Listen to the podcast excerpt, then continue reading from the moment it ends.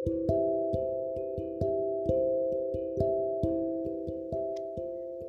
loves. Jumbo Jumbo. It's my hope that you fellas had a lovely week and big up for all the hassles. And just the fact that you're all listening to this podcast is enough a reason to thank God for your time. Well, as I introduced this podcast earlier last week, here we are, and I'm so excited to share my very first story. The story is, enti- is titled Always Choose to See the Best in People. So, without further ado, let's ride on and enjoy the show. Oh Lord, soften a heart for me, please. These phrases kept repeating themselves in my heart as I headed towards the training department. My training had come to an end, so I had to check with the head of the training department for a recommendation letter. It happened that the lady I was instructed to was being regarded as a cold and moody soul. This character made me nervous, but I had no choice than to just face it. So I encouraged myself and mumbled a short prayer. So this was way back in 2016 when I was doing my field training in one of the big companies in the countryside. Yeah. So reaching the department, the door was open and it really saved me the knocking part.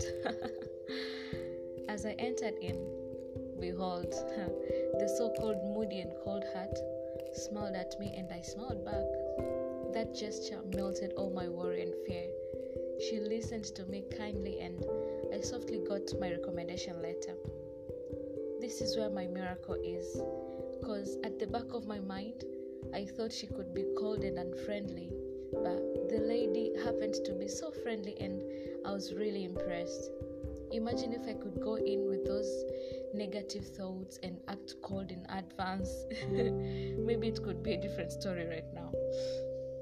So, what I want us to learn is that we should always try to see the best in all people, not only our friends or family, even strangers, regardless of their character or what we have heard about them. You see, so many times we treat and see people based on what we have heard about them. That ain't right at all. It really ain't right.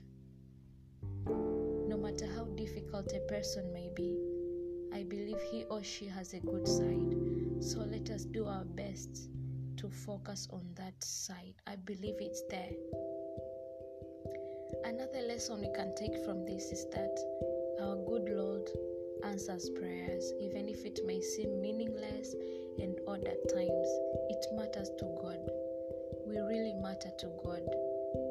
There's this one verse I like that says, He has written our names on the palms of His hands. Imagine. So He knows each one by His name.